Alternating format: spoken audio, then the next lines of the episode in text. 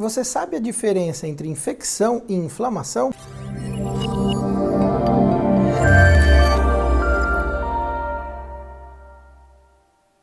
A diferença entre inflamação e infecção é uma dúvida muito recorrente. A inflamação, na verdade, é uma resposta do nosso organismo a um trauma sofrido. Por exemplo, a um corte na pele, a uma pancada, a uma cirurgia realizada.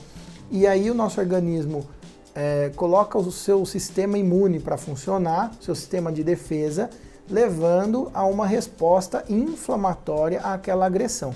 Então, alguns sinais que podem aparecer que são típicos da inflamação são dor no local, inchaço, calor, vermelhidão, algumas vezes é, limitação da função, se for, por exemplo, uma articulação. A infecção, por sua vez, é causada por agentes externos, como vírus, bactérias, fungos. Por exemplo, se você tem um corte na pele e esse corte é colonizado por bactérias, por exemplo, essa, esse corte vai sofrer um processo infeccioso, vai sofrer uma infecção. Sinais infecciosos são mais sistêmicos, por exemplo, febre, dor muito acentuada no local, às vezes aparecimento de pus.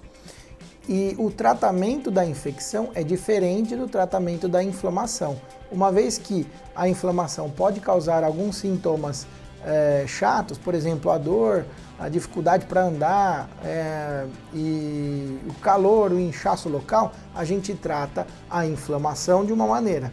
E a infecção, a gente tem que tratar a causa da infecção. Se é uma bactéria, a gente tem que combater aquela bactéria. Se é um fungo, a gente tem que combater o fungo. Espero que tenha ficado claro para vocês, pessoal, a diferença entre inflamação e infecção. Até a próxima!